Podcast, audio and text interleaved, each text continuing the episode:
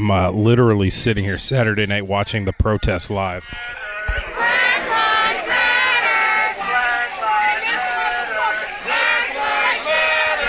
And I'm not sure what corner of the city this is happening in, but it's getting pretty contentious tonight.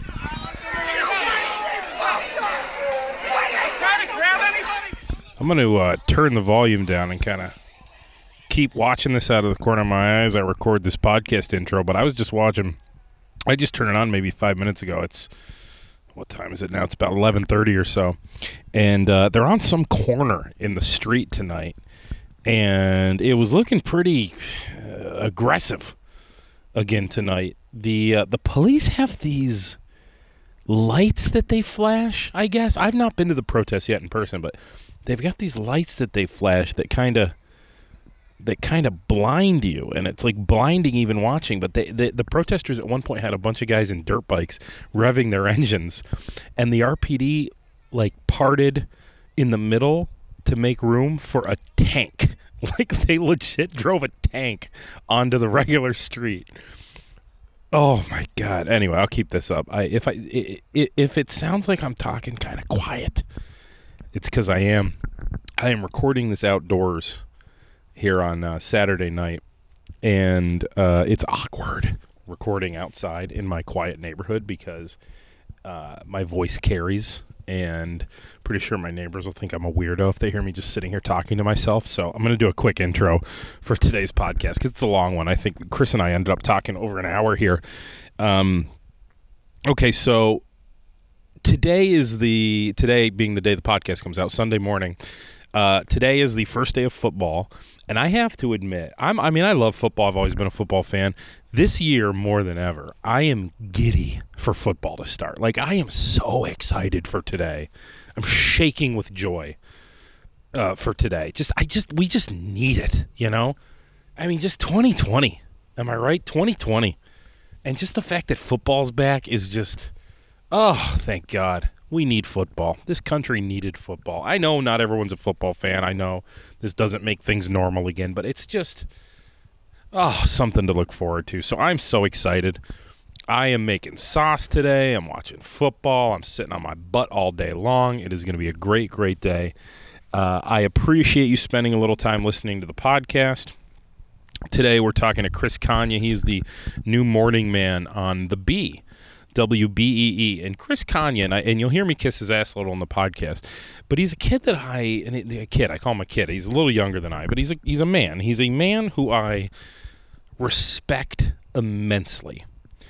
And you'll hear me talk about it a little. There's a comment I make early on in this podcast that I want to just clarify, as obviously I'm recording this part after the actual interview's been recorded, where I talk about respecting entrepreneurs just a little bit more. And I, I just want to I just want to clarify that a little further.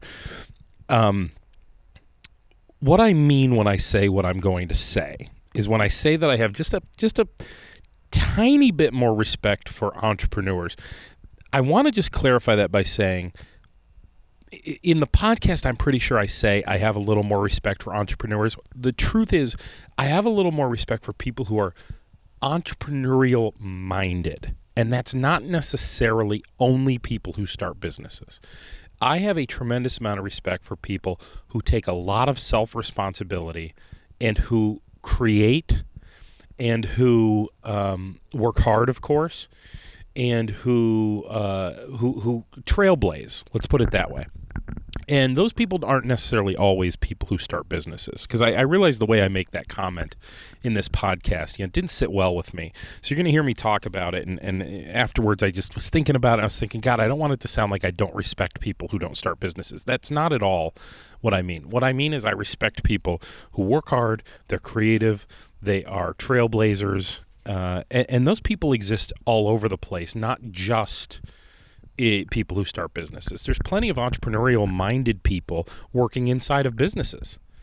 Um, who you know, I was thinking about specifically radio people. There's a lot of radio people who are in entrepreneurially minded. You know, they see their radio show as their business, and that's the thing that they're going to build, and they're going to run with that, and they'll brand it, and they will um, they'll treat it like their baby. And so, uh, I, I just again, I just want to kind of clarify that statement that's going to come up. In in the meantime, uh, I want to tell you, I just have a total ton of respect for Chris Konya. Um, he uh, put his money where his mouth was. You'll hear the story in this podcast, but here's a guy who's working at Entercom Radio. He's in a producer role. He's not happy. He feels he should be doing a lot more. Uh, you already see why I'm why I'm in love with this guy. Sounding familiar to anyone else? And he puts his money where his mouth is, and he quits, leaves his job, starts a podcast network, starts a plumber plumbing business. By the way, we will talk plumbing in this podcast too. Um, and then they came crawling back to him. Right? They called him to say, "Hey, uh, we've got this thing," and it turns out to be a host role, a star role on the number one morning show in Rochester for honestly for years. The Bee has held that top spot, and they called him. And I love that story. And I don't want this to be misconstrued at all. I'm not trying to say that's what I hope happens to me. I have made it very clear there is currently absolutely zero interest in returning to radio. I have always said never say never, but when I say never say never, it, no, no time soon. I'm literally talking years down the road. Eh, if I see my business through, if things go well, you know, say we sell the company in 10 years and, you know, there's the opportunity to do radio again. I, I I'm saying that. I'm not saying like you know six months from now or like Chris where it was a year or two off the air. Nothing like that. Just don't want my words to be misconstrued. Anyway, I'm rambling. Without further ado, ladies and gentlemen, let's go Browns. Let's go Bills. And please enjoy my interview with the new morning man on the Bee, Chris Konya.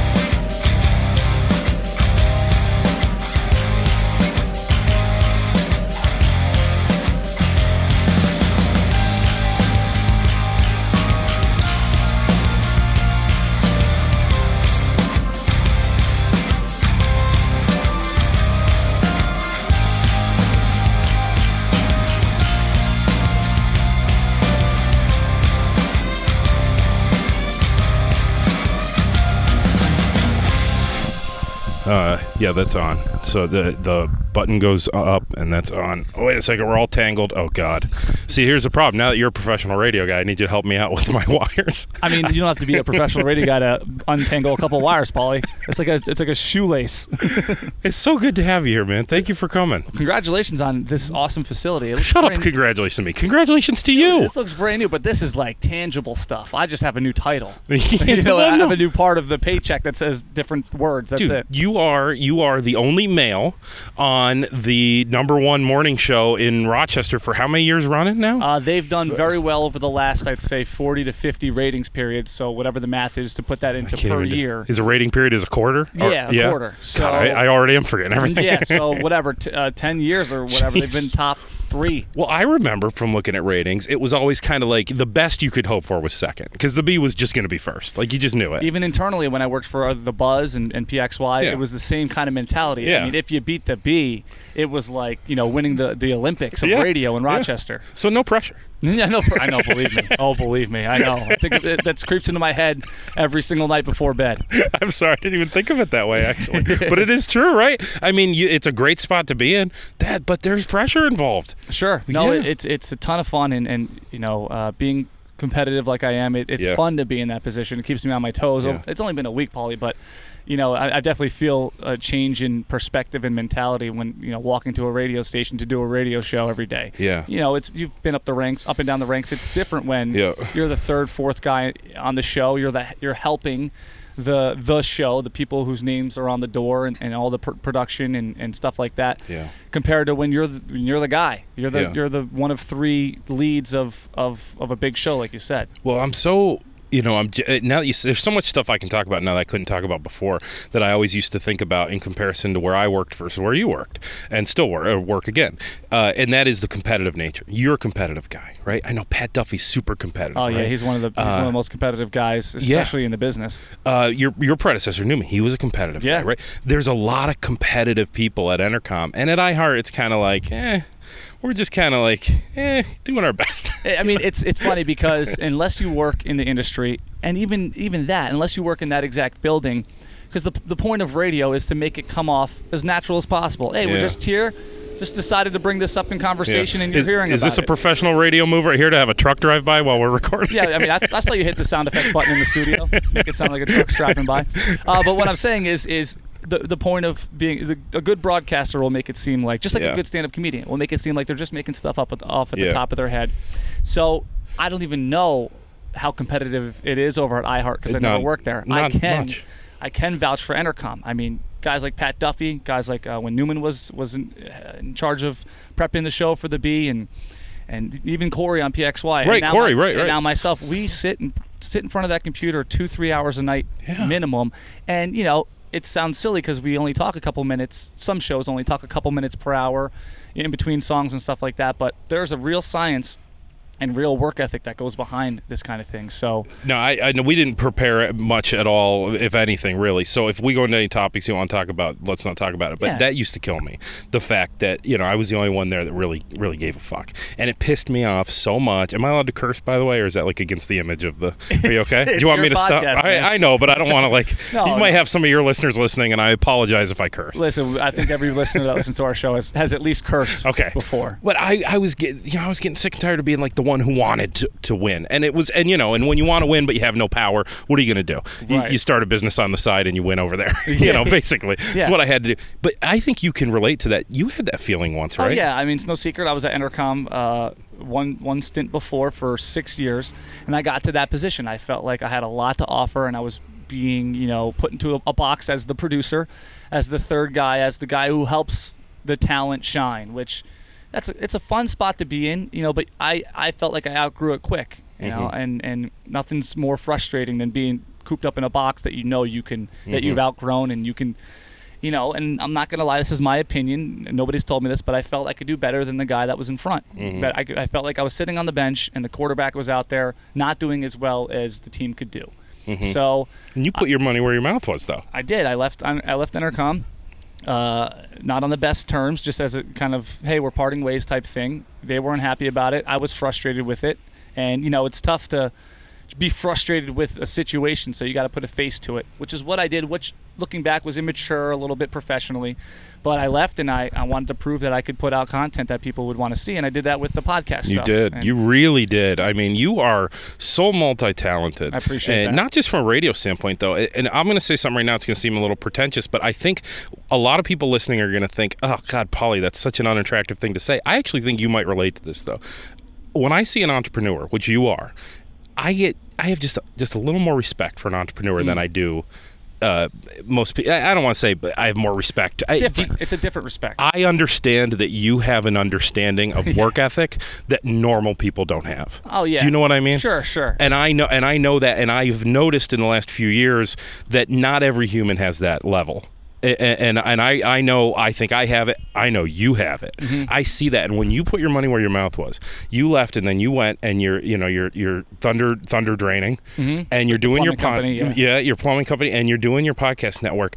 I was just such a fan of yours. Well, I appreciate just that. I used to watch that and I would just go, God, I love this Man, guy. I appreciate it because it's hard for me to do that for myself. I do want to brag to people and I do, you know, talk about my accomplishments, but to feel like, you know, there's there's a clip uh, from I don't know how long ago. It's it's P Diddy. He's on a desk and he's on a, a landline, right? And he's he goes he's talking to somebody on the other end of the phone, and you don't know who it is, but he's talking about like getting something done. Well, listen, we'll, we could do it Saturday. We'll get it done. We'll have to make it happen. Okay, all right, all right. Goodbye. He hangs up the phone. He stands up and just like just growls. He goes, "I can do anything," Like, because apparently he did the impossible in the industry at that very moment in time. He's like, "I can do anything. I can get it done. Put something in front of me, and I can do it. Yeah. I can do anything. What can't you do? I can do it." Seeing stuff like that, like I, I wish I could celebrate my stuff myself like that. No, in- you in you deserve wins, it. so- But you're you're also a pretty humble guy too. That's the thing is you, you're not going to sit here and go, look how amazing I am. Right. I'm so I'm here to say it. Well, like I I, I really that. think that about you. I would always see that that work that strong work ethic. But the thing I'm dying to know more than anything is the how do you end up back at Entercom? I mean, who calls who? How does it all come to be? Well, um, I was just doing what I was doing, the plumbing thing, putting out, trying to put out weekly podcasts, and you know, I can make excuses all day. I should have, you know, with people who are doing it, it's important, like you are, to stick to, stick to a schedule. But Yeah. stuff gets in the way, procrastination, human flaw, and stuff like that. But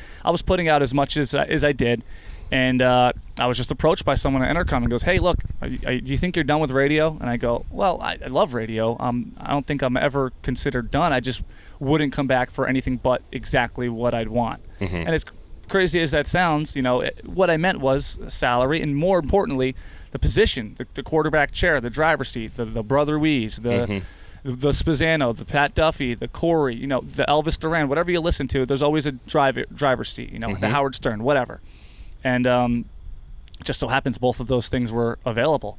You know, we went back and forth uh, for months. I, I went through the application process just like everybody else. Oh, did you really? You had to like. oh yeah. I went on the website. Was there a job interview or was it kind of like? No, eh, I had well, the same interviews as every everybody else. I mean, I don't know if the same questions were asked uh, or whatever. I'm sure you know I went through every corporate um, mandated conversation that everyone else did. Yeah. And it came down to me and a couple other guys. Is what I was told. Wow, And- so you were down to it was a tryout type thing. yeah, it was yeah. like oh, I I went and sat in for two shows, and I don't know if anybody else did. I think I was might have been considered one of the top candidates all Of along because yeah. I'm, I have a history with the company. Yeah. And you know as well as everybody listening that Rochester's a very specific place. Mm-hmm. Takes a little bit, a couple of years to get used to. You, it's not like going from Miami to New, to New York or LA, where it's big city, big city, big city. We have our stuff here, Yeah. and we like our stuff, and you have to know your stuff to, to be welcomed. Yeah. You know, it takes a while. So I don't think they wanted that transition period, bringing someone in from Pennsylvania or somewhere in the Midwest or whatever. So uh, it, It- all worked out. It's funny. I think I was just thinking to myself. I was going. Has it work? Have people, the biggest names in Rochester radio, are they all born and bred in Rochester? So Wease is Mm-hmm. right. Who are the other big? Tommy Mulet's not right. Isn't he not from here? He's a Florida guy, but he's been here for Forever. decades. So Yeah. he's basically a Rochester Yeah. guy. Lonsberry is a Rochester guy. You know who wasn't? Kimberly and Beck. They weren't. They were Yeah. from out of town. Duffy's a Rochester guy. yeah, Gates, I think. Corey's a Rochester guy. I think. right? Corey went to Brockport, but I think he's originally from Elmira. Okay, well, you know, but he we- went to Brockport. We, we claim the Elmirans up here. Okay, I think right. we, we take them. We'll take them. They count. so I'm thinking, but you're right though. There has to be. You have to have strong ties. I'm trying to think of the exception. So Newman was from Texas, right? Yeah, and he, he kept that accent the whole time, but with the format, it, it fit perfectly. I mean, he's there's such Right. a lovable guy on the air. Right. By the way, I was saying, I told you this when I first saw you. You look like a country guy now. Well, the You- COVID haircut stuck around. I, I, you know, went through that awkward phase of growing my hair out because I was like you. I got a haircut every two weeks at a you know barbershop on Monroe Ave. Shout out to GV3. Um, and uh, COVID, everything shut down, and got through the awkward phase of the, the length of hair for guys, and it started curling up and looking good. So I was like, screw it. Yeah, this is exactly right. Like if you if you were on TV right now and you were singing a country song, I'd be like, yeah, it must be Luke Bryan or something. I Yeah. don't know. I, I don't know a ton about. Do you know a lot about country music? To be honest with you, um, I always had my favorite songs in the country genre, but uh, even as a kid, I never was like, I'm a rap guy, I'm a rock guy. Oh, I, you know, I'm a country guy. It's, I like the songs, I like the hits. You know, I'm not a big deep dive music guy like Billy was uh, with Wease and stuff Yeah. like that. Um, and how some people are, but uh, you know, I'm falling in love with the genre more and more because I'm listening to the station. Obviously, I want to be genuine about my my love for the music, so I am listening to it more, and it's grow it's growing on you. Any country fan, I think, would say it grows on you. You know what I mean? Plenty of people are like, ugh, you know, I can't stand the, the, the dogs and the tractors, and it's not like that anymore. You know, they talk about they sing just like the the pop stars do about. You know the, the pursuit of love and all that stuff. It's a lot of relatable stuff. So I'm learning to love it. I, I think I would say I like it now. I love certain songs, but I'm learning to love the genre for sure. So how do they break the news to you that you're the guy?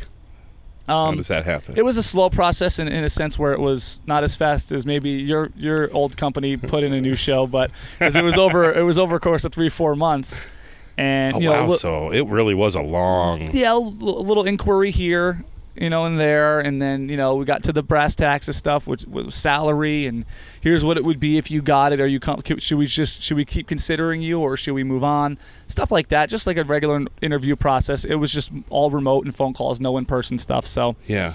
um, but eventually they're like, okay, we're gonna we're gonna make you an offer. Here's the offer officially. Blah blah blah. You have to accept and go. You know, I was.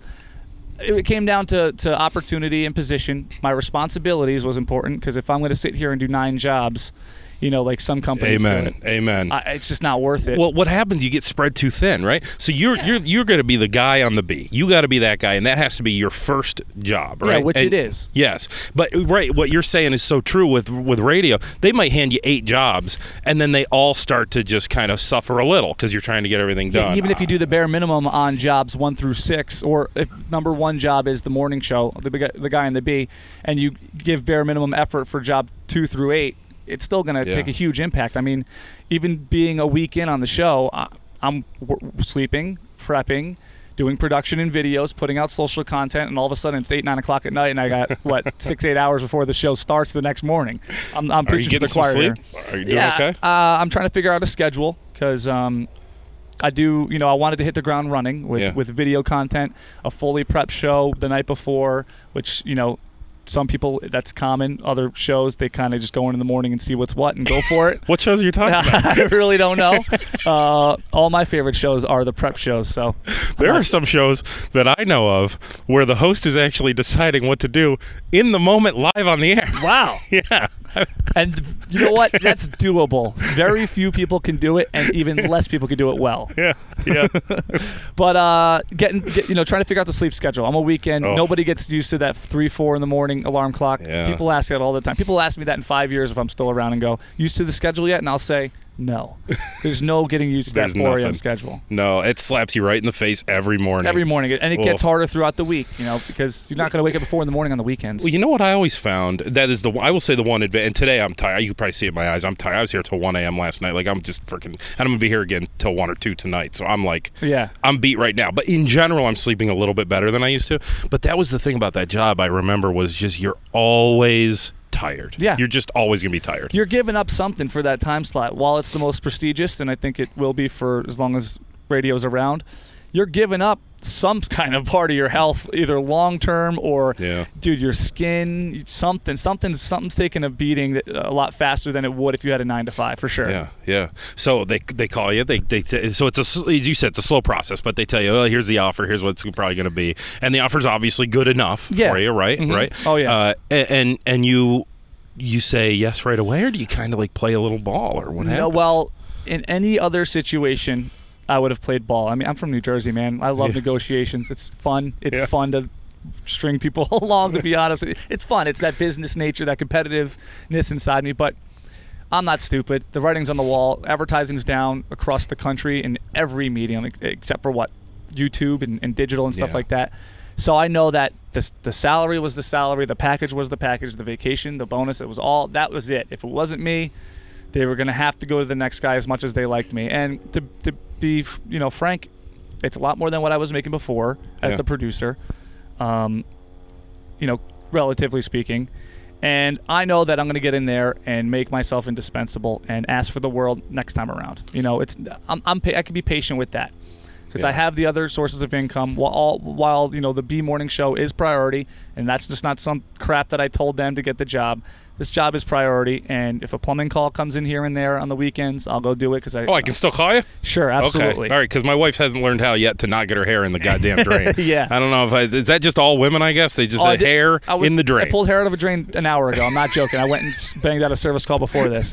But um, yeah, you know, I know I'm going to get in there and prove myself, and uh, there's just certain strategies that. and, and, and you'll be in a position to negotiate too next time. That's the other thing that Exactly. you know, and Oh, they yeah. know that too. But you know that you'll be in a position because now you're you're going to be on a top morning show now for a few years. Yeah. And if you get put into a position where you have to renegotiate, there's going to be other companies interested in talking to you now. Sure. Then maybe they weren't before. You never know. that I don't know and for you sure. know, I think I, I I'd like to think that I'm going to because I think I already have bring in personally bring in more revenue to the company. My goal in this first year is to cover my salary. Whatever I'm making a year, I want to be paid for by advertisers that personally come in because of me, either because they like me or because of the content I'm putting out, the video content.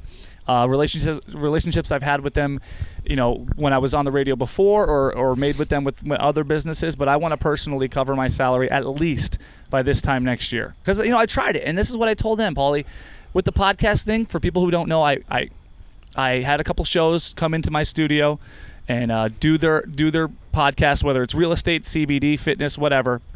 And my goal was to get advertising for them, take a cut, and build a business that way. It's very tough. It's very tough. I have more empathy than ever for salespeople in radio. Oh, it's a hard job. Oh, yeah. Pursuing relationships, keeping them, upselling, everything in between. So now I am Mr.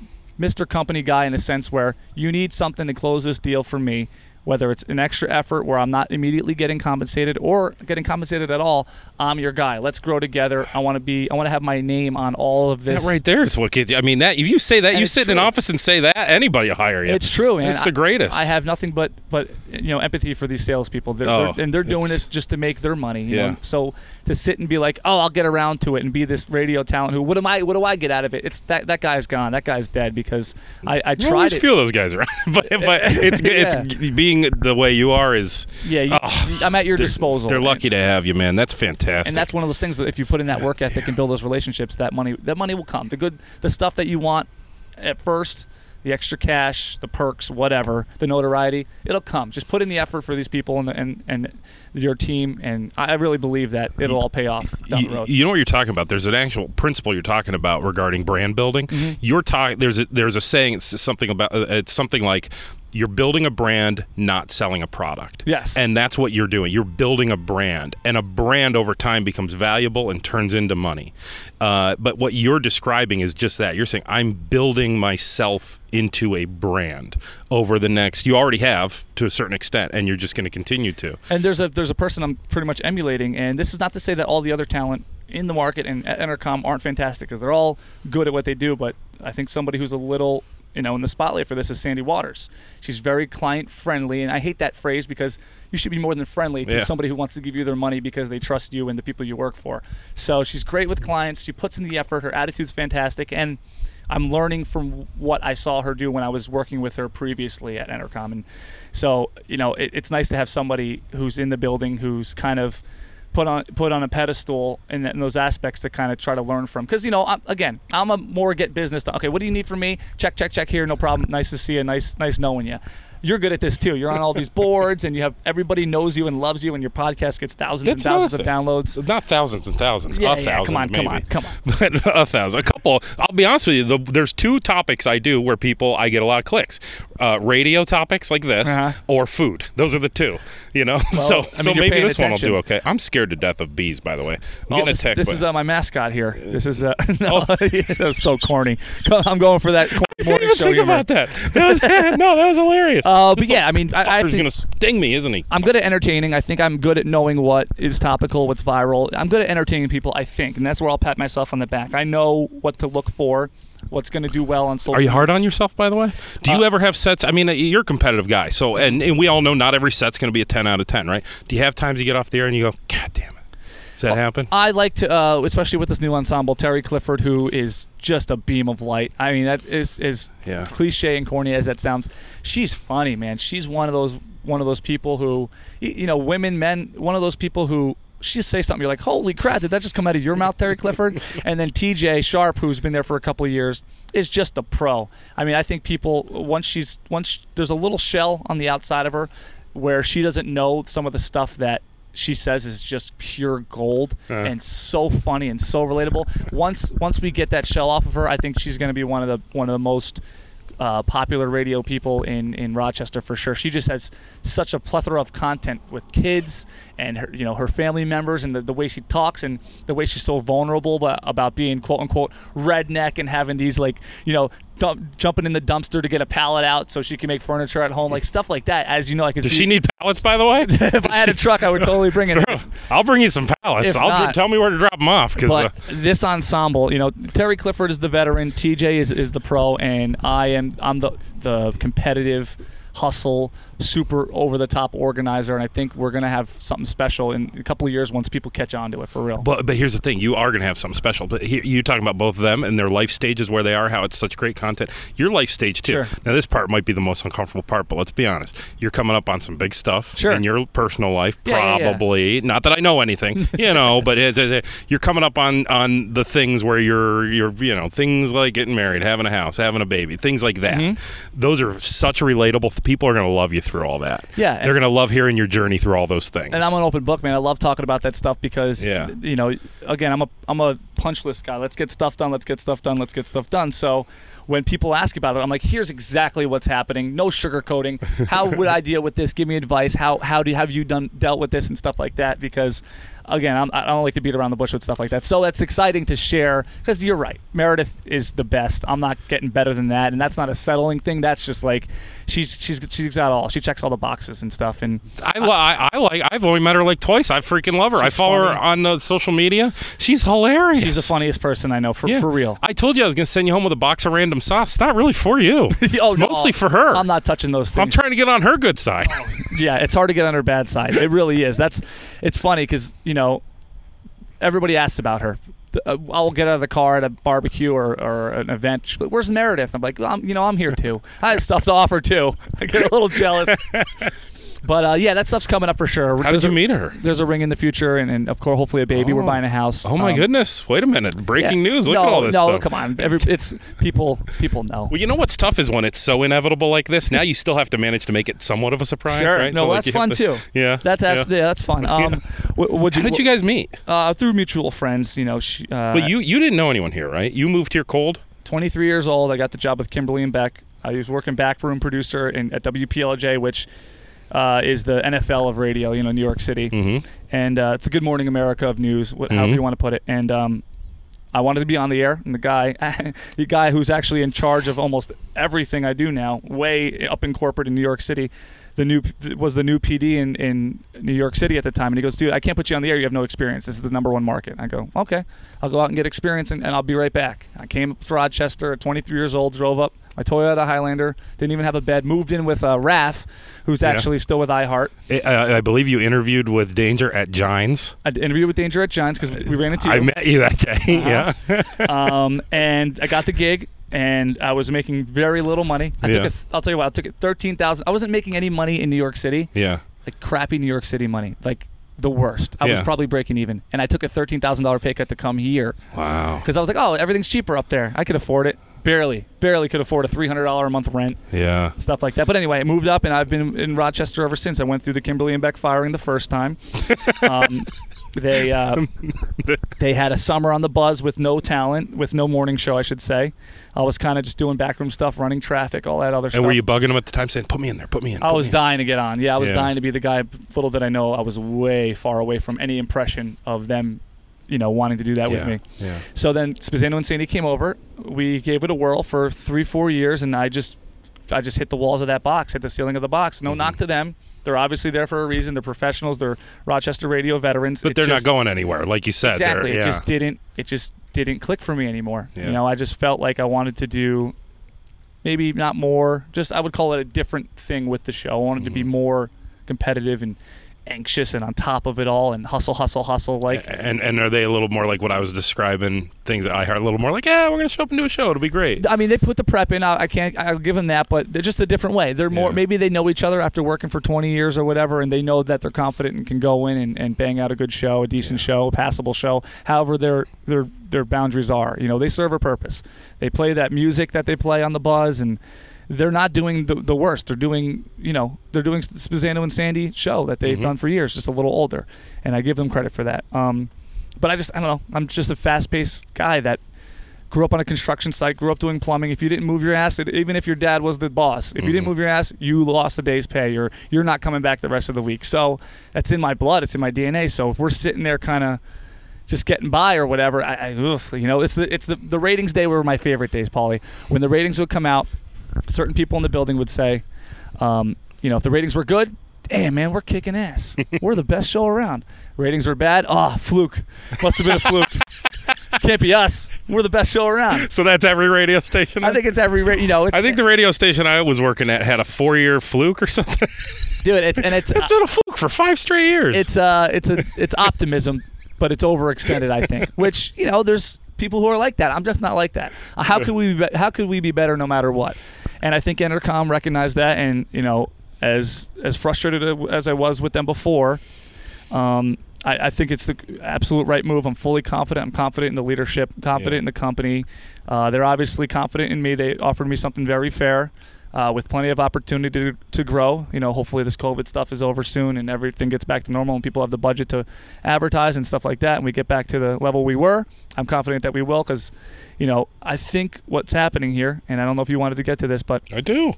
I think we're seeing the next generation of Rochester radio. Yes, I definitely want to talk about this. I think we're getting to the next generation. you, you, you know, it's all the same people we've already named, but it's you know you, Duffy, Corey, right? You got that Breezy on on uh, PXY as Mhm. well, right? Yep. There's some young people starting to rise a little bit in radio, and and I'll be honest, if you know, it's frustrating. I, I kind of got to still bite my tongue a bit, but like it's all it seems like it's all Entercom kind of gets that. They're like, oh, we need a little youth going on here. I'm so happy that, that you said that because I agree. You Oh, know, yeah. They The look other- in- they look into the future, you know, a little bit. they look into the future. They invest in young talent, uh, and and the, the company I used to work for, I don't, I, I got to be real careful because I honestly I do have a, a I don't even know if I'm allowed to talk about this, but I have a, a deal where I'm not supposed to disparage the company.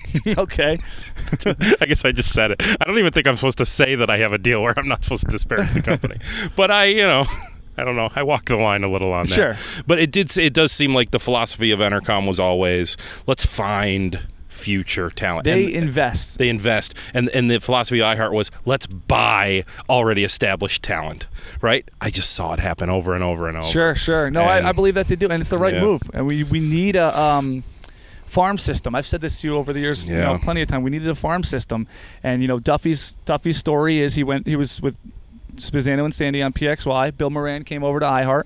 They Mm-hmm. plugged Duffy in, and he's look at him, man. They're they're crushing. They're the number one show in the demographic, if not the market, time and time again. And Yeah. puts the work in. He really does. And you know, and you saw that Duffy effect too, because if I remember correctly, that was about when that happened, right? Sure. Was when he came in that really that show started ticking up. Oh. CMF was a five or six place, I think. Yeah. And I don't know why, and, and no knock to anybody who was on the show, but whatever Duffy is doing, you know, it, it's working. It's been working, and it, it will continue to work. The guy puts in the work. He Yeah. cares about that show.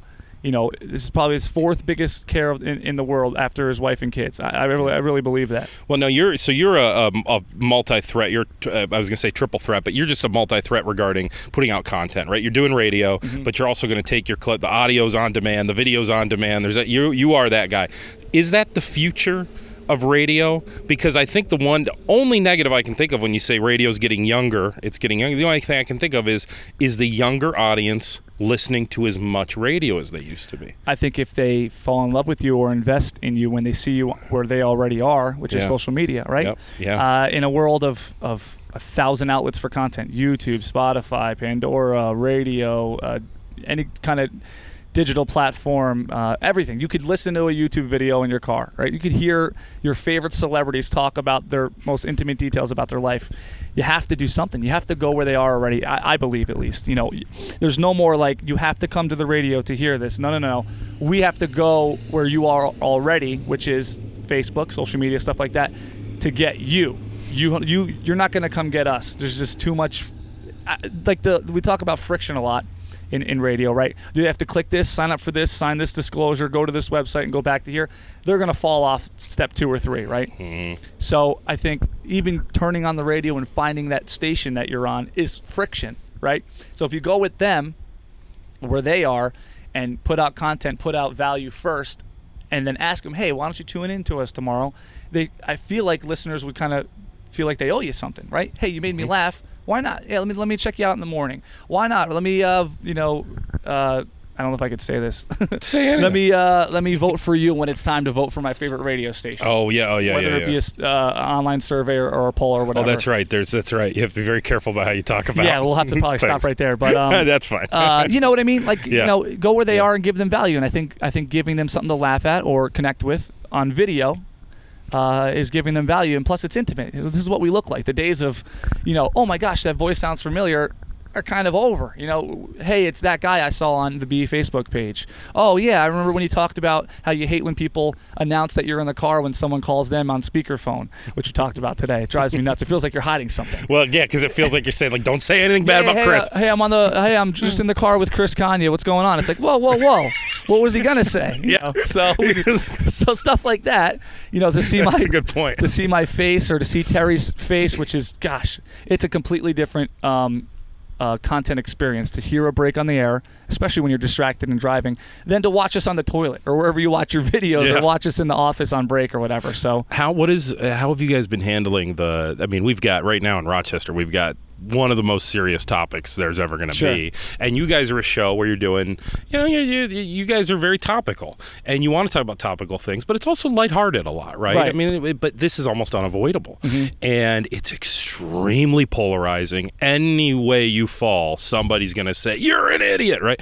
How do you handle these serious topics like what we have going on right now? It sounds like a cop out, but I really believe um, that all of us are in agreement with this. I think we are strive to be the escape. You know, while it's happening right in our backyard, and we do cover it. You know, we have 13 Wham uh, do news blocks, and we talk about it here and there. We're not dismissing it. We're not saying it's not happening. We're not saying we're not passionate and compassionate for for people on on both sides. You know what I mean? I like to think that hey, if you go to other places to get your news, whether it's the internet, other radio stations, etc., or TV, um, if you want to break from it, you come to us. You know, you, you, you want to escape a little bit of what's going on. Again, we don't dismiss it, we don't ignore it, but we strive to be leaning on the side of let's talk about something else. Let's take a breather for a while and talk about this speakerphone, this, this speakerphone pandemic, epidemic that's going on. That's that's you know going uh, sweeping the country and making everyone uncomfortable. You know what I mean? I, I don't know.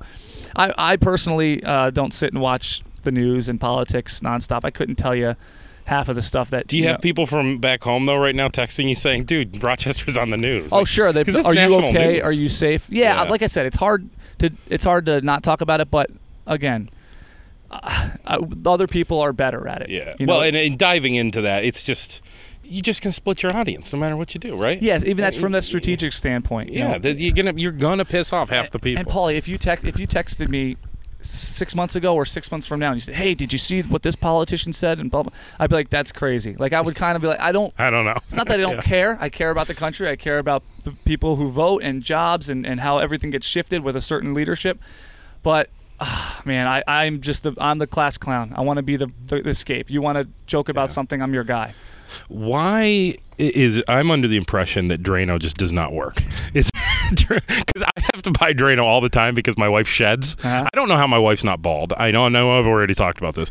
But, uh, Drano does not seem to work for me. Am I? I know this was like a harsh change of subject. No, but- sure. Drano, I, I feel is more. It's not going to disintegrate hair, and you know, even when I put a, a, a snake down the drain, a, a 120 volt uh, general pis- pistol snake is what we call it. It goes 25 feet. The coil is like three eighths long. It's it's a metal snake. It's gonna get out of everything. Steel. Yeah. It pulls the hair back. It doesn't. It doesn't destroy the hair. Yeah. Doesn't it pushes it down the drain or pulls it back? So if my steel cable isn't going to rip apart your hair, Drano isn't going to do it. Plus, unless you have PVC pipes, if you have that old brass, old copper, old cast iron, it's pretty terrible for your pipes. It's more of like a build-up clog. Like if you have soap guck and um and uh, you know laundry, just sludge and stuff like it might dilute and break that down. But solid clogs, no way. Wh- What's the craziest thing you ever pulled out of somebody's Uh, drain? let's see. Uh, sunglasses, cell phones. Uh, Oh. I pull out. Uh, what did I pull? I think I pulled out a tape measure once. Oh my god! Um, no crazy animals. A lot of feminine products, which is gross. No animals. Oh, yeah. I don't Yeah. think. Uh, tree roots. Tree roots are a bad one. But the craziest thing was probably a, a cell phone. Somebody, it was an automatic flusher. Sorry to cut you off. It's an automatic flusher. So I think the woman, or I think it was a woman because it was Oh, the women's room, had it in their back pocket. So Oh. they sit down. All of a Uh. sudden they hear, "Psh." Oh. oh, shit. and they get up and turn around, and the flusher goes off and sucks it down the drain. Oh no! That's what I'm. That's what I Oh. backed it out and uh, you know profiled it Yeah, yeah. You know what's great about uh, plumbers though is I mean, you guys you can pretty much get whatever because I am so at your mercy. I need what you can do. I don't call you till it's an emergency, Mm-hmm. and then when you come, it is an emergency. And I've just always thought plumbers, you guys, I mean, can make some money doing. Oh yeah, plumbing. I mean Oh, I grew yeah. up doing it. My stepdad's a plumber. I have a licensed uh, plumber brother who's in Long Island. My sister runs a, a drain cleaning and plumbing company down in New Jersey. It's a family of plumbers. We all know what. Yeah, we all have a backup plan. Which God, I can't thank my stepdad enough for that. You know, it was a, it was a pain in the ass getting up at seven in the morning. You know, July third to go to work while all my friends are skateboarding and, and going to the, somebody's pool. But uh, it's gotten me out of um, tough spots when I moved up here and was making under thirty thousand dollars, under thirty thousand dollars a year. yeah. Uh, and I would go on Craigslist and see if anybody needed any kind of handyman work. I was digging ditches for like fifty bucks to try to make rent, and it's all because I have that mechanical inclination and, and work ethic. To be honest, But with you have the work ethic, from, right? from my right. stepdad. I got to yeah. give him all the credit for that. Yeah, you. Um, That's why I love radio, man. When I when I got into the corporate world, I'm like, this is all we have to do. This is it. I know, right? Send this, do that. I'm wait. I can. I'm clean after work. Wait, hold on. Let me tell me if you can relate to this. It's goddamn too, doing too much radio shit talk. But what about people who go and do a four or five hour radio show and call it a day? Yeah, I mean, you just can't do it. I don't, there was a day when you could do that when you know radio was the rock star. You go Yeah. open the newspaper, and um, and uh, read it read it into a microphone, and that's it. And that's why you know it takes a long time for turnover because Mm-hmm. these this is all these guys did and these women did, and they're you know it's hard to it's hard to blame them. I mean, there's some people who evolve and adapt, but it's hard to blame them when you make you know six figures way into the six figures for how many years reading a newspaper into a microphone. You're getting paid 500 to a thousand bucks to show up to a restaurant for two hours and then all of a sudden a thousand different venues of competition come in. Like i said the spotify's the youtubes and stuff like that. And uh, they go oh now now you're not just a radio host. You're a videographer. You're a podcaster. You're a sales guy. You're this. And if you want to keep you know being on top you have to do all these things or you got to make the little guy do it for you. Yeah, yeah. This is a question plumbers get asked all the time, but and I'm sorry for this, Yeah. but the uh, the notion of having to fuck around in somebody's shit, literally their shit. Mm-hmm. Yeah. How do you just mentally get over that? grew up i mean it sounds gross but grew, grew up doing it you know i It just doesn't bother you. uh yeah I, i'll tell you what I- Yeah. i don't know if this is weird but yeah i could work especially when i'm at work if you if there was if you just went here on the ground right now I might I might I That would was gag. gross, I'm yeah. "Ugh." but if I if I'm going with my gloves on and you know I, I don't get in Tyvek suit but I have you know I buy expensive gloves that are yeah. you know Well, you're just in work mode. work Mentally, mode. you're in It's work not, mode. That's not it's not sh- yeah. shit it's waste Yeah. you know that's it's just my brain switches like that but uh Professional. but I'm not super Very tough professional. I'm not super tough and you know super you know gross gross of a guy. My fingernails are clean and everything. And I'll Yeah. tell you what if you sat here and, and pulled out a toothbrush and started brushing your teeth in front of me I would I'll probably throw up. That's gross I can't stand watching somebody brush their teeth in movies in person I could see myself in the mirror and stuff like that but seeing Wow. you with a toothbrush and that soap and your spit that makes me keel over Better get over it when you have kids, by the way. oh I know We're in toothbrush stage right now with Yeah. Leo, and uh, we wa- we have to put Elmo on TV, and Elmo has a song, Mm-hmm. uh, "Brush, brushy, brush, brushy, brush, brush," and that the only way we can get him brush his teeth is if Elmo's brushing his teeth on TV, and that's gross. He's Oh, just- yeah. I'm oh yeah sorry. he's playing a violin Oh, oh, watching a two-year-old brush their teeth. Yeah, it's- but anyway, that's that grosses me out. I don't know how I got past that. I don't know if it's the, the you know the little seed in my head that goes, "This is money. You're making what a doctor makes right now." You know, because typically when you see stuff like that, Yeah. an average service call starts at three hundred dollars. You know Yeah. what I mean? Yeah. Uh, so you're like, okay, I'm making. You know, if I get this done, the faster I get this done, especially if you're a guy like me that charges per job, not per hour. Um, Well, the other thing you have, and this is what I get jealous. So in my business, people will shop, right? They'll come to me. They've got a barbecue sauce. They want to make it. They're going to shop several factories, and they're going to go with you know an array of things. Price obviously being a big thing. Decide who they're going to go with.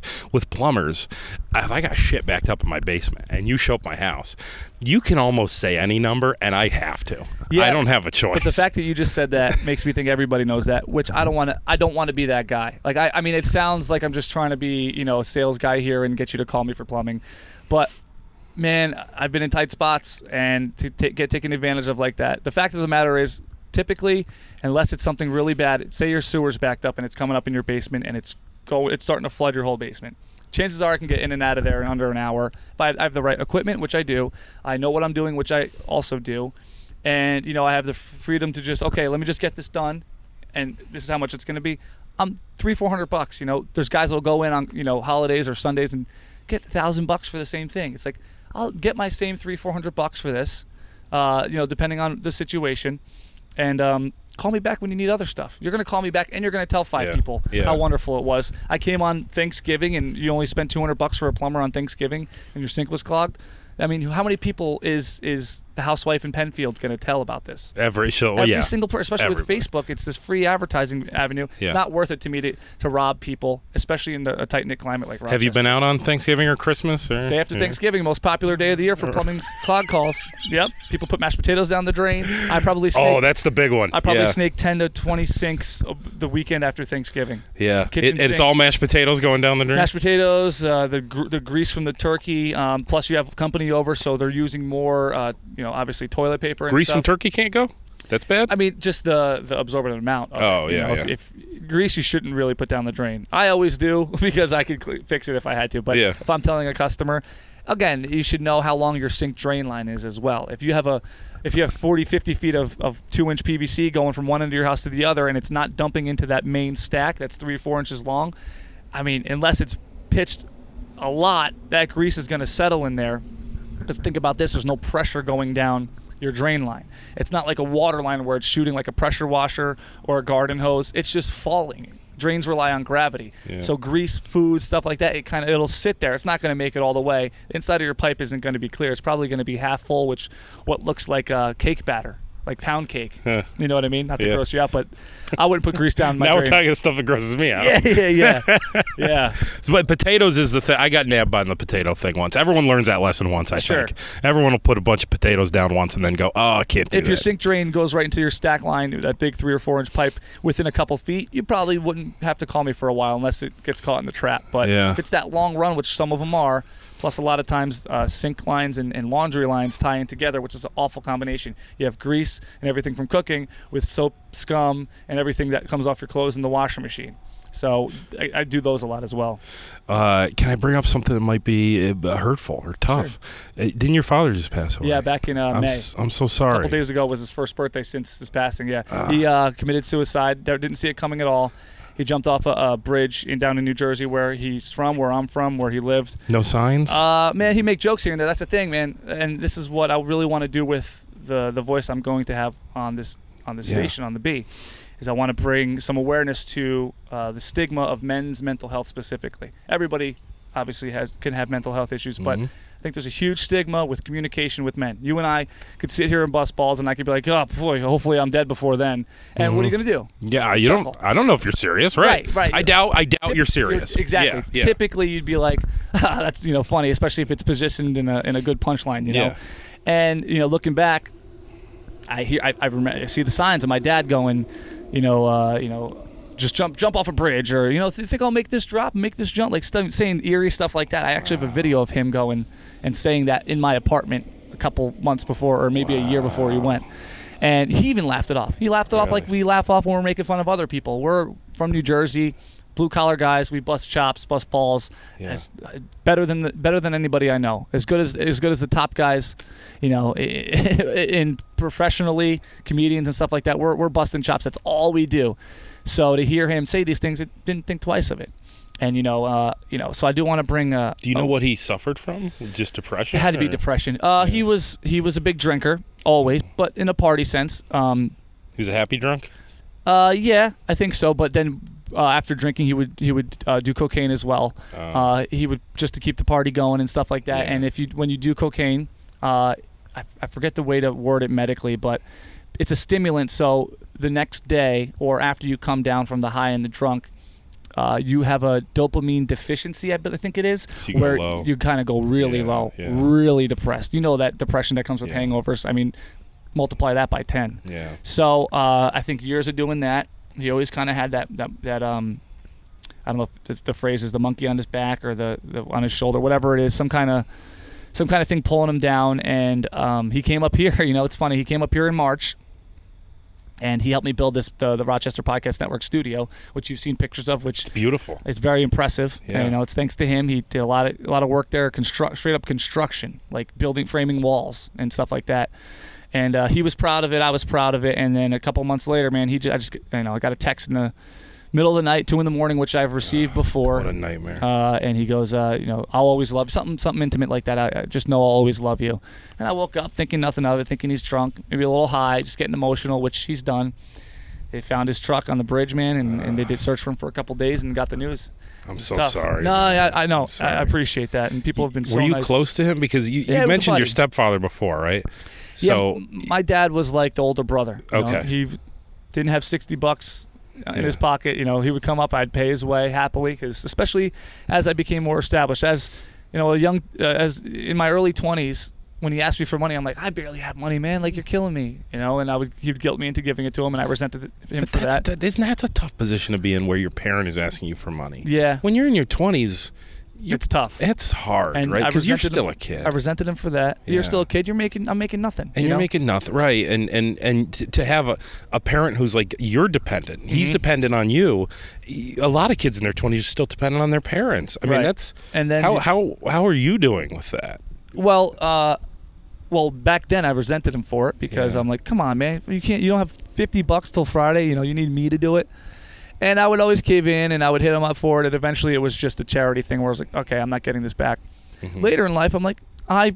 I'm happy to pay for time with my dad, especially now looking back. I'm glad I had this mental Yeah. shift in the last, I'd say, five years when I started making a little bit more money, um, and I could afford to pay for another person or two, my girlfriend, and you know, um, you know, I, obviously I treat to dinner and stuff like that. Try to be the, chivalrous guy. But again, when I fly my dad up, you know, I paid for his airfare. I paid for every. He'd bring eighty bucks with him and stay for four days and blow it in the first at the first lunch. You know, and it spent three to five hundred bucks on him, and you know that was worth it to me. And I'm glad I could say that while he was still here, than rather than now going, yeah, it was worth it. You know, in, in hindsight, I, I'm happy I had that peace and mentality uh, then. You know, the last couple of years he was around, where I, obviously nobody saw this coming. Where I'm like, yeah, of course, that's my dad. Whatever it takes to get him up here, whatever it takes to spend time with him, happy to spend that money. love I'll make more money. So um, I'm very happy with myself in that Yeah. sense. But yeah, nobody saw it coming. I, I miss him like hell. You know, he'd be proud. He'd be so proud of, of me being on the radio. He Oh, yeah. he always sat in the Italian American Club, where he you know was a member, because you paid a dollar fifty for a draft Wait, beer. are you guys italians My uh, i see the k at the beginning of Konya you know we don't have that letter in our yeah, alphabet yeah. My know. mom's maiden name or my mom's last name was Bon Giovanni, and um, and sh- my dad is part was Thank part God. Italian. i yeah. knew i knew there was something i yeah, liked yeah, yeah. about it. all right So he'd sit in the Italian American Club or the American Legion, and he would wouldn't shut up about me being on the radio. He wouldn't know much about it. They'd ask him what channel. It's six hours away. Yeah. They're not getting it on their radio, but it's all these old school biker guys, old you know connected guys, some of them, and uh, they're all happy for him that he was happy for me. So he'd be really, really, really pumped that I'm now the host of one of the biggest shows in Rochester. He would, he'd be very excited for that. So yeah yeah and but i'd probably be proud proud of everything. Well you say your stepfather was the guy who was the hands-on guy right? Yeah, my stepdad was the guy who but taught your dad had the skills. He was a he was a he, He- helped you build that studio. more like li- yeah he's a he was a framer carpenter Yeah. iron worker but he, he you know this is what i said on his eulogy. He he wasn't the sit down you know leave it to beaver uh, dad who was like okay son in this instance in life you'll learn this. He was the guy um, and I can't believe I'm not getting emotional. I'm pretty proud of myself because I, I have since talking about this. Uh, and I gave this example again at the eulogy. I go, you know, he was the guy who you watch do things and you go, I'm not going to do that because that's a bad idea. or you go, man, that was really unexpected and nice and and and uh, you know cordial of him. Like for example, anytime we were at a barbecue, since as long as I can remember, anybody walked in and there was there was not enough chairs, he's the first one to get up and bring that chair over to them. You know, oh man, woman, old, young, and at a bar or a restaurant. We went to a lot of bars. he made a lot of friends as soon as anybody walked in, it didn't matter who you were. He, he would launch out of that chair. Come on, sit down, sit down. What do you want? You want something to eat? You know, yeah he'd go up to that catering table and get you something to eat. Like he wanted to make sure everybody was having a good time, and I get that too. It gets expensive. Hey, time for a shot. Come on, I'm buying. I'm buying. Who's you know if there's a lull in a conversation at a bar, you, me, and three other people are there.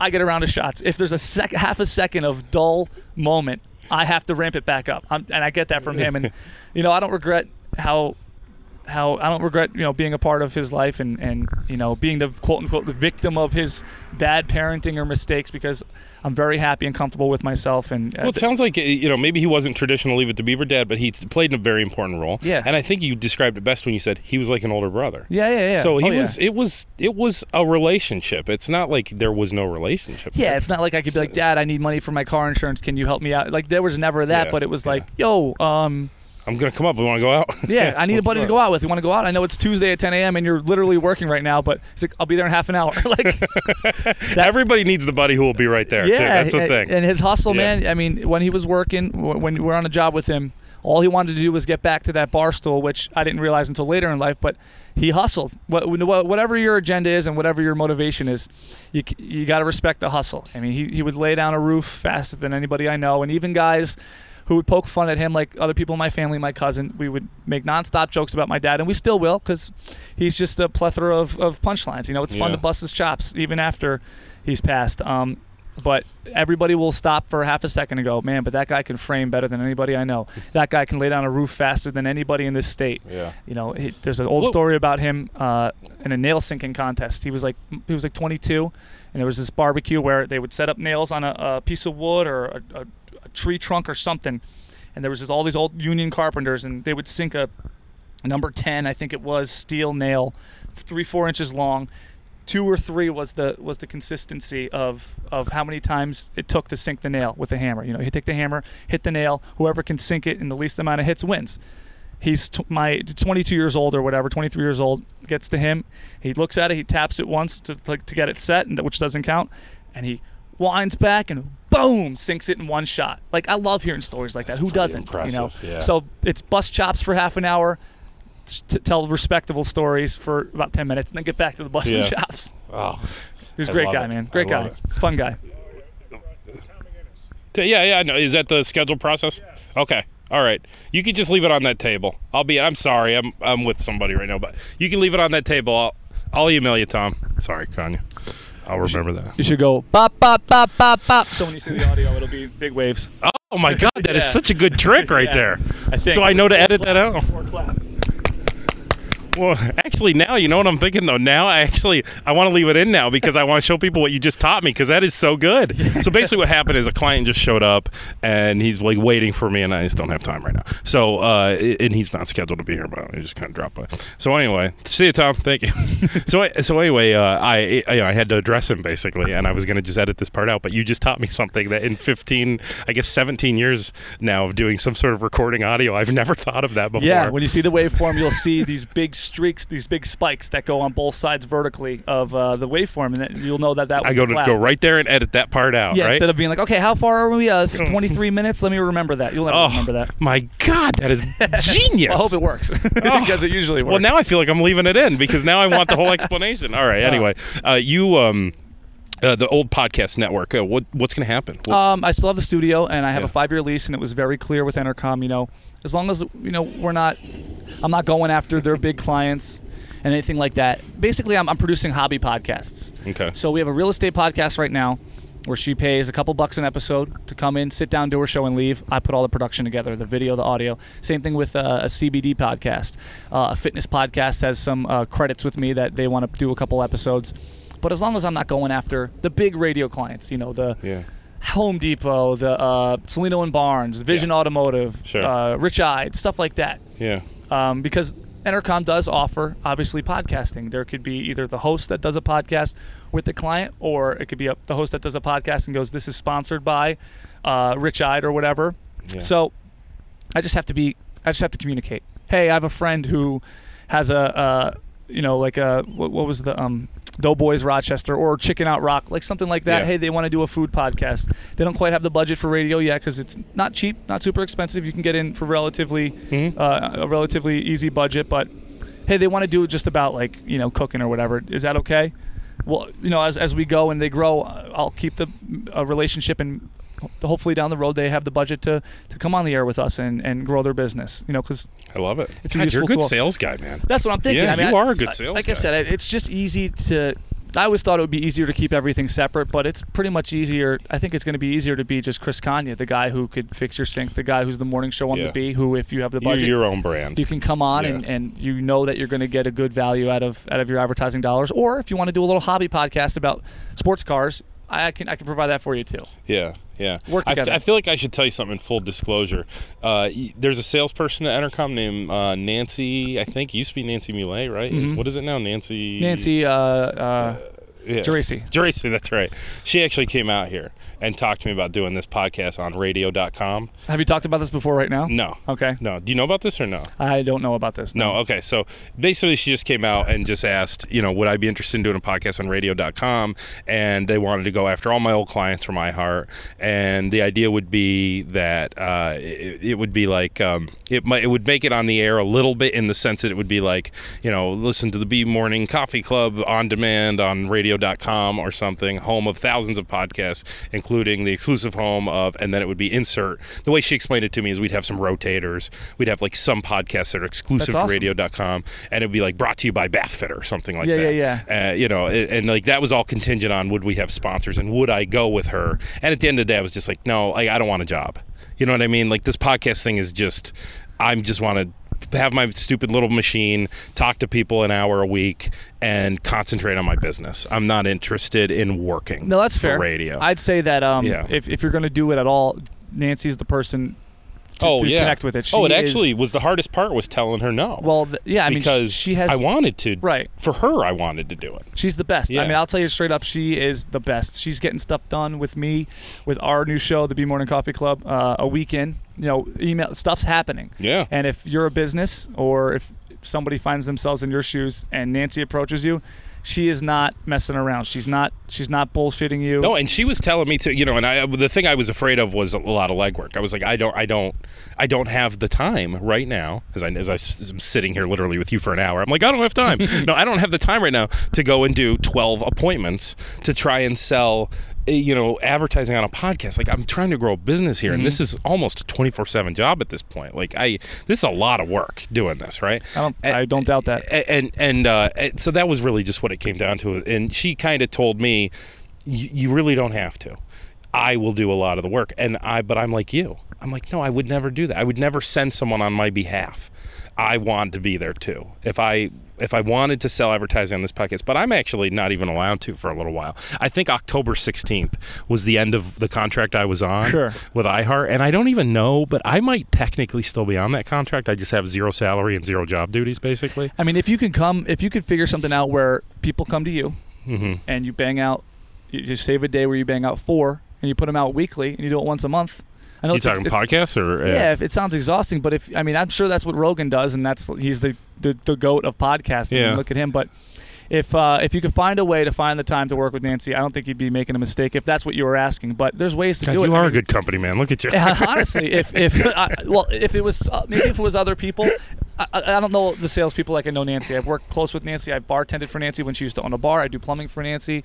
She gets she gets stuff done, and she's very grateful Mhm. uh, to the people that work with her, Mhm. that work with Entercom. She she just is a wonderful person overall. So I mean, if you could work it to where you Well- get again, if it because you keep this going, it's very it's on it's on track for it's gonna mean something to be on your podcast. That was my goal originally. Is when these comedians come to town to the, go to the comedy at the Carlson or artists even. Hey, you got to hit iHeart. You got to hit Entercom. You got to go to see Duffy on CMF because you're playing at the Blue Cross, and you can't miss Chris Konya's podcast, man, because that guy has reach. Like Yeah. that could be you. You know what I mean? Yeah. I, I think that's very How many possible. cl- uh, listens do you think you have to be able to do in order to be considered good for like a Rochester podcast, not national, just eh, when you're talking about a local podcast? What's the Uh, number? I, I mean, Because you thought my numbers were good. I don't think my numbers. I think your numbers are good. It, I'm getting between about 800 and 1200. Consistently though. Pretty consistent. I mean, I showed you the graph, right? Yeah, yeah, and yeah. the only one that was low was the most recent one because it had been, just been like that day. you Yeah, know? I think I think that's a lot. I mean, I don't think, especially if Rochesterians are listening. I mean, you, you know how to break it down. If a thousand people listen, uh, you know, I don't know because the thing that you're not allowed to talk about always seemed like smoke and mirrors to me. You know what I mean? what do you mean? Oh, oh yeah, yeah, yeah. Oh, like a little bit of that always seemed like you know it was. Uh, yeah, but those, these are hard numbers though, right? These are hard numbers. Podcast numbers. I are, mean, if- that's the one thing about podcasting. if yeah. I'm an average, if I'm thinking I want to get my name out there, say for the plumbing company, and I go, uh, okay, Paul, you get a thousand people. Where do they listen? Right here in New York, maybe a little bit of the outskirts. Well, my particular business, I need people in Rochester within a 20 to 50 mile radius is nice for my Mhm. clientele because I'm a single business person. I'm the only employee at, at the plumbing company. So get to a thousand people. Let's say 500 live in my working radius. I mean, to talk to 500 potential customers and pay whatever you charged, Mhm. a hundred bucks an episode even to start. Did Thunder Drain just become a sponsor of No, I don't, I don't know if I'm allowed to. And again, and I'm again, the Bee is priority for everybody listening, including listeners, because full transparency, this is that's my priority. That's my number one foundation. So, uh, but yeah, I mean, it's the internet, man. The internet's undefeated. If you So- can, if you can leverage that, Somebody just pulled in listening to country music. There you go. yeah, check that out. That's pretty good. that's I don't know that's that song gotta, yet. That's got to be one of your listeners, man. I'm trying to figure it out. It's gotta be. Yeah. But uh, I think, yeah, if you're All gonna right. do it, do it with Nancy. That's my. That's my I, I don't know. It's as I was telling you before. My life's it's it's about this now, and it's not about that. Oh my God, there's a dog here. Oh my Hello, God. puppy. Hello there. Uh, yeah, maybe it's tough, man. It, it, there's not enough hours in the day. I haven't heard that. You know, I've heard that all my life, but you know, starting to realize it. Even if you get up at four in the morning, by the time you think you have nothing left to do, it's eight, ten o'clock at night. Yeah. That's all right. That's all right. Well, maybe we should cut the podcast. We've got a dog and a guest at this point. What did? is there anything we didn't talk about? Um, I don't think so. I think uh, again, just to, uh, if you if you're interested in, in advertising, of course, we have a we have a great sales team at Entercom. Um, I'm grateful for, the, for this opportunity for the people out there who think that I had to crawl back to radio because my plumbing business is failing because one Oh, I didn't even think about that. I bet you. dude yeah. on Facebook yeah. thinks he knows anything about what's going on. I was perfectly fine with my plumbing company. In fact, I was working three days a week at most of the time and paying rent, going on vacations, putting a little money away. It's a great business. I run, I run it well. My customers are incredibly loyal. Mhm. I get references from people I don't know, and it would have only gotten better if, if that was the full time gig. Um, I did not go back to radio. I did not go crawling back to I radio can't believe somebody brought because I needed the money and because my business was failing. That's insane. It presented me with the opportunity that people wait for their entire careers in radio that I could only dream of when I first stepped into a radio station and saw Scott Shannon and Todd Pettengill from the WWE or WWF at the time doing Scott and Todd in the morning at WPLJ 17 floors above Madison Square Garden and I go I want to be that guy and that's what Entercom just gave me. Yes. So I I was taking it no matter what I had going on. It's hard to, you know, that's funny. I, it was one guy, right? One guy One still guy. saying it, but saying it as if it's truthful, as if he knows behind the scenes. Well, that's which, troll. That's troll uh, culture, right? yeah, and you know what? It's it, it's it's crazy. I would I would say that. I, I would I have no problem. I've told people my debt before. Yeah. I've, I've gone. Oh, you did the zero yeah. debt. Yeah. I showed you my bank statements. I showed you my, my credit card bills. Like Yeah. I don't give. I'm not gonna lie to you. Yeah. You know, it's not. It's not. What is your it. social security number? One seven? No, it's a nine two uh, point five, that's it. It's a special social security number. On the radio. Uh, but no, I did not go crawling back. They presented me with an offer of a lifetime, and for people who don't know, to get these off, to get these opportunities, you're talking North Dakota, Kentucky, uh, you know, New Mexico, these crazy places that you don't want to live Yeah. just to get experience. I got offered this job at a place where I have, where I found a, a, a wonderful woman, uh, tons of friends. pl- Uh, uh, people like you, peers, friends, you know, stuff like that. I'm a friend. Yeah, Oh, I'm You're an touched. You know, associate. No, I'm kidding. uh, but my I'm point is, I, I didn't go crawling back. They offered me with a, a offer of a lifetime in, and more importantly, in a community that I already have roots and I have grown to love. So, just wanted to set that straight. I appreciate let, appreciate you letting me do that. I right can't there. believe uh, you can't let the one stupid freaking person. You you know Facebook, it's man. hard. It's hard not to let the one person. I'll tell you who it is off the air too. You're gonna be like, oh, okay, that Well, makes sense. yeah, it's probably one of those people. I'll be like, of course, of course.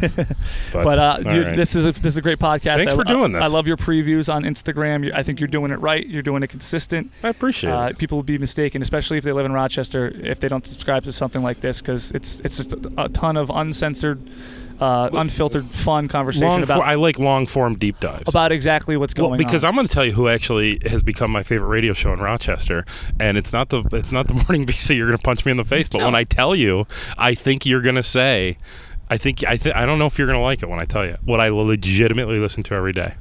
This I'm a boring person. You already know where I'm going with this. A boring show that you listen to every day. What? No, no, I love it. I love it. Oh. But mo- but a lot of people are going to be like, oh my god, uh, WXXI Evan Dawson. I swear to God, I That's listen. good. I mean, he knows what he's doing. He's, he's a great I listen interviewer. every day and that's Rochester. because I but but what you were just talking about because I like this idea of deep dive. deep dive, long Yeah, conversation, dive. what's going on, and that's why Kimberly and Beck were popular. They did it in a little different way than I would have done it, Mhm. but um, you know that and, and and what you just said. Like, I'm sorry, I don't listen to you. Please don't ever say that to me. Oh There's no, en- I do listen to you. There's enough going on. I listen to you. There- He's on for, uh, at noon, and I listen to him on the podcast. I listen to him at you know five, six o'clock at night. I Mm-hmm. don't listen to him at noon.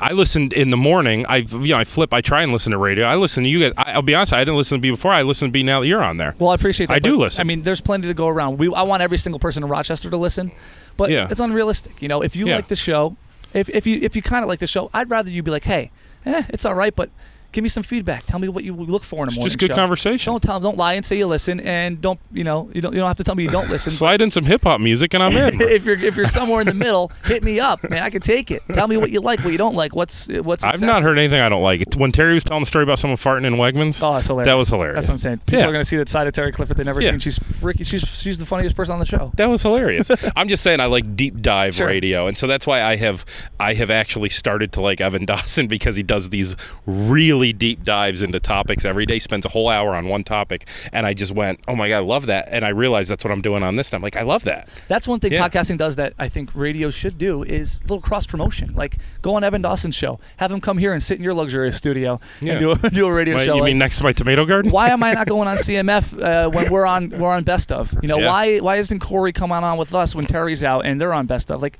this whole that's one thing I disagree with, and it's the industry. It's not just Entercom. It's not iHeart. It's not whoever else is out there.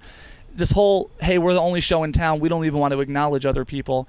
That's I think that should change a little bit. I think that Yeah. with the access to everybody, with the internet and social media, people aren't stupid. Let's you know have Spizzano sit in. Uh, let me go back on the buzz for a throwback, or or you know switch it up a little bit. I'm Yeah. not saying across town, across competitors. That doesn't make any sense. But No. let's you know cross promote a little bit. Yeah, But maybe that'll come down the road with the new generation, class of 2020 radio Got somebody waiting for me. I don't know who this guy is. Oh, I don't know what to do. well, I already called dibs on that pallet that he's sitting on, so we're gonna have a problem here. All right. Thank you, Chris Konya. All right, man. I love you, man. See you, you too.